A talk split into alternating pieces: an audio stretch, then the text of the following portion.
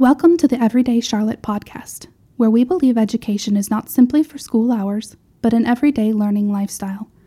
On this podcast, I read a variety of living educational materials, including books in the public domain you can use to supplement your learning.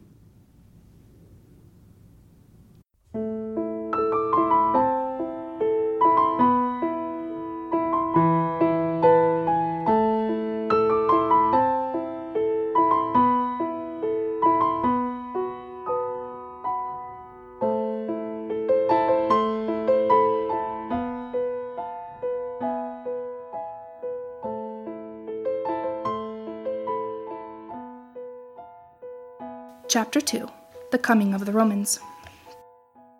Hundreds of years passed after Brutus conquered Albion and changed its name to Britain, during which time many kings and queens reigned over the island. Our great poet Shakespeare has written about one of these kings who was called King Lear. Some day you must read his story. There were many good and wise rulers among these ancient British kings, but it would take too long to tell of them, so we must pass on to the time when another great warrior heard of the lonely little island and came to conquer it but it would take too long to tell of them, so we must pass on to the time when another great warrior heard of the little lonely island and came to conquer it. The name of this great warrior was Julius Caesar. He was a Roman. At that time, the Romans were a very powerful people. They called themselves the masters of the world. It is true they were very clever. They had taught themselves how to fight, how to make swords and armor, and how to build fortresses, better than any of the peoples who lived then. So it happened that the Romans generally won the victory over all who fought against them. But they were a very greedy people, and as soon as they heard of a new country, they wanted to conquer it and call it part of the Roman Empire. Julius Caesar had been fighting in Gaul, or France, as we now call it. While there, he heard of the little island with white cliffs over the sea. He was told that the people were very big and brave and fierce. He also heard that it was a rich land full of tin, lead, and other useful metals, and that the shores were strewn with precious pearls, so he resolved to conquer this land and add it to the Roman Empire. Caesar gathered together about 80 ships, 12,000 men, and a great many horses. These he thought would be enough with which to conquer the wild men of Britain. One fine day he set sail from France and soon came in sight of the island. The Britons, in some way or another, had heard of his coming and had gathered to meet him. As he drew near, Caesar saw with surprise that the whole shore was covered with men ready for battle. He also saw that the place which he had chosen for landing was not good, for there were high, steep cliffs upon which the Britons could stand and shower darts upon his soldiers. So he turned his ships and sailed along the coast until he came to a place where the shore was flat. The Roman ships were called galleys. They had sails, but were also moved by oars. The rowers sat in long lines down each side of the galley. Sometimes there were two or three tiers of them sitting one above the other. These rowers were generally slaves and worked in chains. They were often soldiers who had been taken prisoner in war, or wicked men who were punished for their misdeeds by being made to row in these galleys. It was a dreadful life. The work was very hard, and in a storm, if the vessel was wrecked, as often happened, the poor galley slaves were almost sure to be drowned because their heavy chains prevented them from swimming. As the Roman galleys sailed along the coast, the British warriors with their horses and war chariots followed on land. The war chariots of the British were very terrible.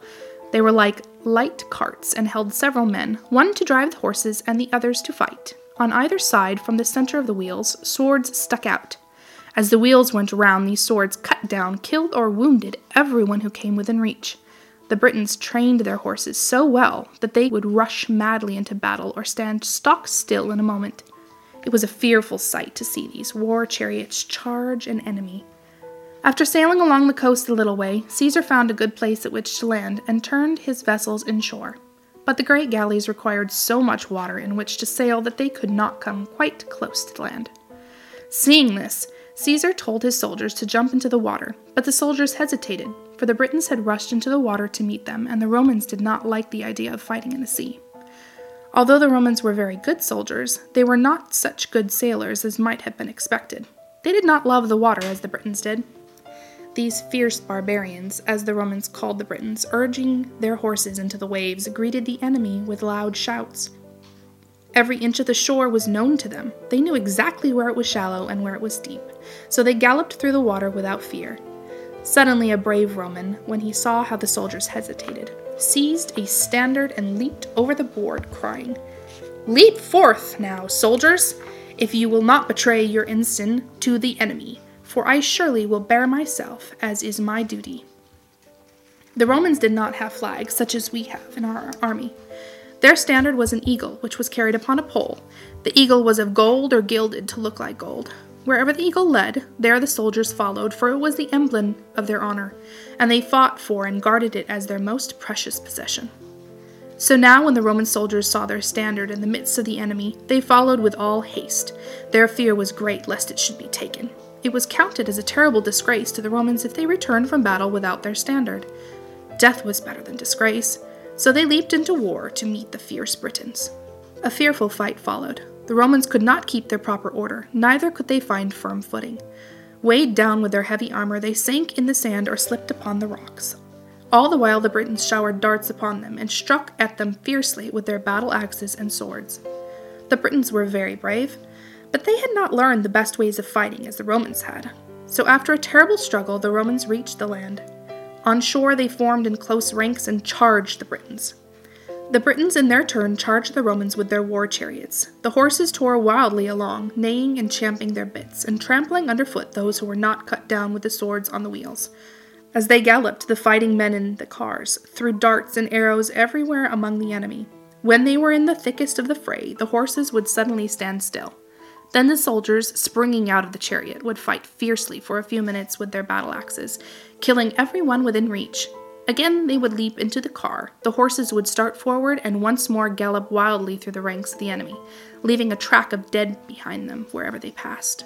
But in spite of all their wild bravery, the Britons were beaten at last and fled before the Romans. Thus Caesar first landed upon the shores of Britain, but so many of his soldiers were killed and wounded that he was glad to make peace with these brave islanders. He sailed away again in such of his ships as had not been destroyed for fierce storms had arisen a few days after his landing and wrecked many of his vessels. Caesar did not gain much glory from this fight. Indeed, when he went away, it seemed rather as if he were fleeing from a foe than leaving a conquered land. Thank you for listening to this episode of the Everyday Charlotte podcast. We hope you will join us for another great read on our next episode. God bless you all.